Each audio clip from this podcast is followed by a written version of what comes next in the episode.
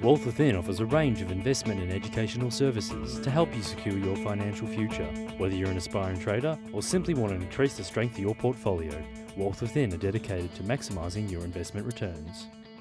Welcome to part two of the Art of Trading, or three part series of the Art of Trading. I'm Dale Gillham, the Chief Analyst here at Wealth Within.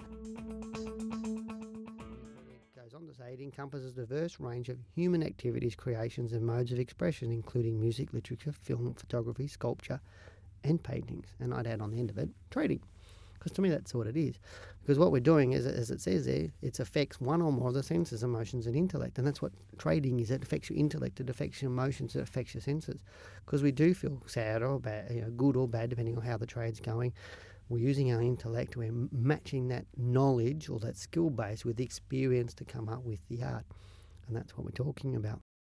The explanation goes on to say the meaning of art is explored in a branch of philosophy known as aesthetics, and even discipl- disciplines such as history and psychology analyse its relationships with humans and generations. Traditionally, the term art was used to refer to, refer to any skill or mastery. And that's the traditional term art.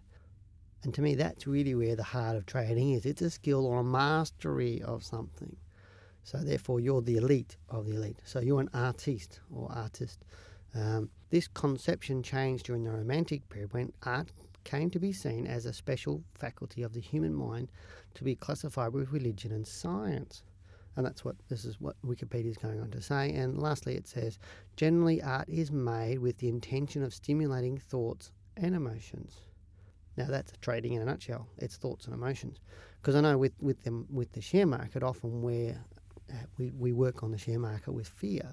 Uh, you know, people fear losing, or um, sometimes they fear making more profits, so they get out of a trade too early. So, um, and so we always know that the market is very emotional, not necessarily logical. So, to me, that's really what you know, that we, we just talked about the what art actually means from a let's say a dictionary point of view. Now, to me, in personal, and this is my philosophy, to me, the art of trading is a way of life or a philosophy. It's, it's how you do it.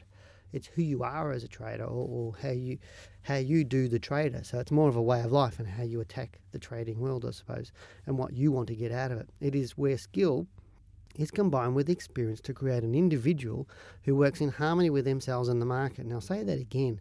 To me, the art of trading is where a, is where skill is combined with experience to create an individual who works in harmony with themselves and the market. And the traders in general spend most of their time on the science of trading, and even then, the time they spend on the science is nowhere near enough, as human psychology often dictates the I want it now syndrome rather than the delayed gratification or one up delayed gratification. Now, often with the internet, everybody goes, Well, I can order it now, I can have it now, I don't need to wait. I'll borrow money, I'll get it now, I'll be rich now. And we've seen that time and time again the last 20 years where people are impatient and wanting to be rich now, be the successful person now, have that plasma TV now, and not wait for it. And to me, that's detrimental to being a trader. The best, one of the best traits a trader can have is patience uh, and knowing that delayed gratification is there. Now, I learned a statement when I was uh, very, very young, probably probably when I was around about 18, 19. I learned, I heard this statement. It said, "I will today what others won't, so I can play tomorrow where others can't." And to me, this really rings true here. So I'll say that again I will today what others won't, so I can play tomorrow where others can't. And to me, that means uh, I'm not going to go to this workshop because I've got to go to the football.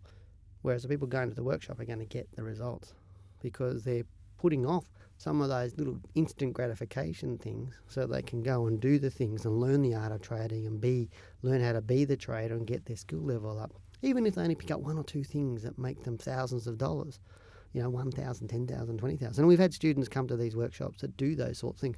I remember one student, you know, um, they made $20,000 in the next month. You know, these things are happening because they came and they did what other people didn't want to do. And often we make excuses for not doing that. And to me, you know, I will today what others won't means to me that I'm going to put the effort and the, well, the, the due diligence into it to what I need today. So later on, when everybody else is still working, I'm not actually working. Now, the thing is, is, is to me, it's about doing what you love, and I, I love what I do, and giving up things, and, and that's what delayed gratification is. It's sort of like, I need you need to give up something to get something. And there's a Bob Proctor in his book "You Were Born Rich" talks about you need to get you need to clean out your wardrobe before you can buy new clothes. And to me, that's another app statement is you need to get rid of the baggage.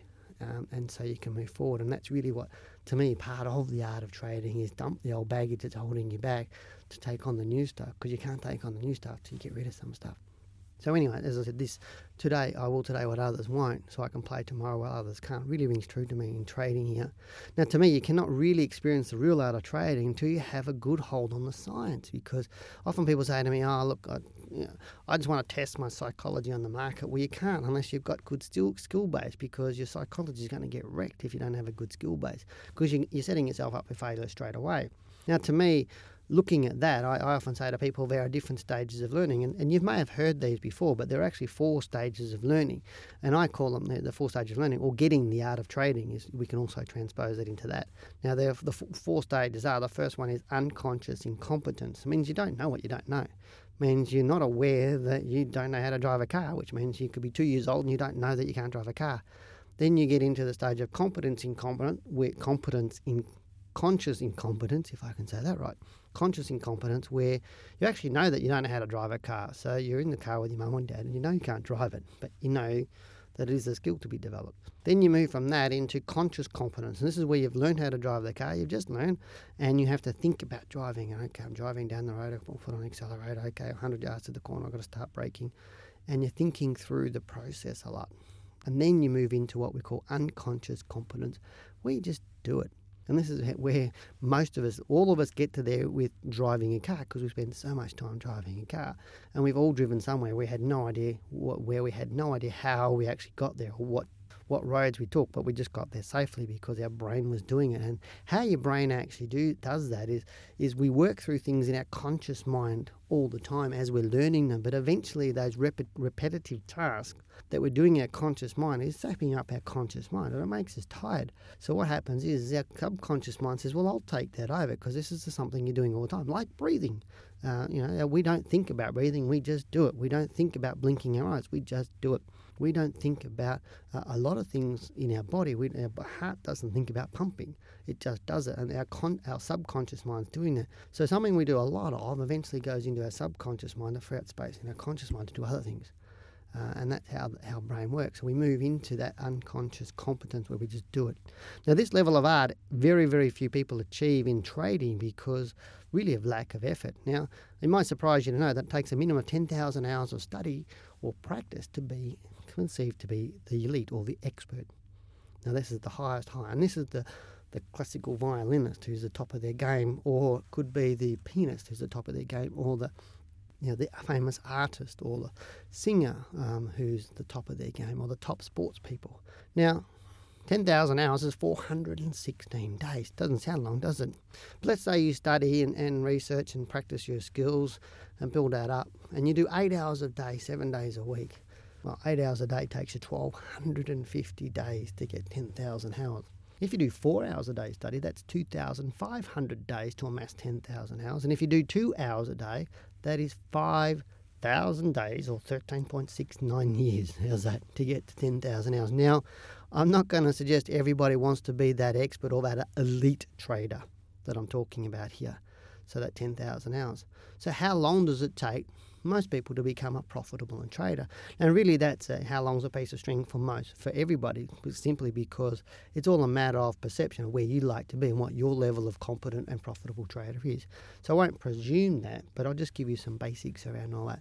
To me, most traders are in what I would call, in what we call unconscious incompetence. They're blissfully unaware of how dangerous they actually are and what they don't know. And it's not until somebody comes to me and, and that starts doing a course or, or comes to a workshop and I start explaining things that I don't know and they go, wow, I didn't know that. Geez, that's important. The majority of people out there investing and trading in the share market are blissfully unaware that they're dangerous or that they are incompetent, so to speak. And I'm not saying that in a rude sense, but they're unconsciously incompetent their skill level is not enough to do what they want to do or achieve what they want to achieve. But they're blissfully unaware of all of that. So they say ignorance is bliss. I think ignorance is expensive. Anyway, so, but there are some people out there that are more aware that they actually don't know. And these are conscious, are in conscious incompetence. And there's, now, there's not a lot of that, but they generally tend to be people a little bit more senior in in, in the world because a little bit more wiser. But we do get some younger people under the you know under the 35, under 40 that do that, and some under around the 20s that are quite aware that they really don't know. And they're quite smart, or what I would call some, they're making wise decisions. They're not overstepping the boundary because they really know that they don't really know enough to do what some people are doing, and they keep themselves separate from that. They don't follow the herds. But the majority of educated traders, and I'll say educated traders, people who have studied a bit, uh, or more than a, a, bit, who have studied the right information, most traders live in what I would call conscious competence. They're fully aware that they know and they know how to trade, but they've got a lot of thought process around it. They have to really think about their trading and plan it out and do that, uh, do uh, it's more mental, it's more in their conscious mind, not their subconscious mind. And there's only a few top percent that live in the unconscious competence level where they just trade and they can just do it automatically and they're doing it all, you know, at the speed of light. And we all know people that can do that. That and, and we're all in our own way, our own fields, unconsciously competent about something. Well, that finishes up part two of this three part series in the art of trading. I hope you're enjoying this series so far, and uh, I look forward to chatting with you on part three. I'm Dale Gillham, the Chief Analyst here at Wealth Within. Take care. Talking Wealth was brought to you by Wealth Within. To learn how you too can maximise your investment returns, call 1300 ShareTrade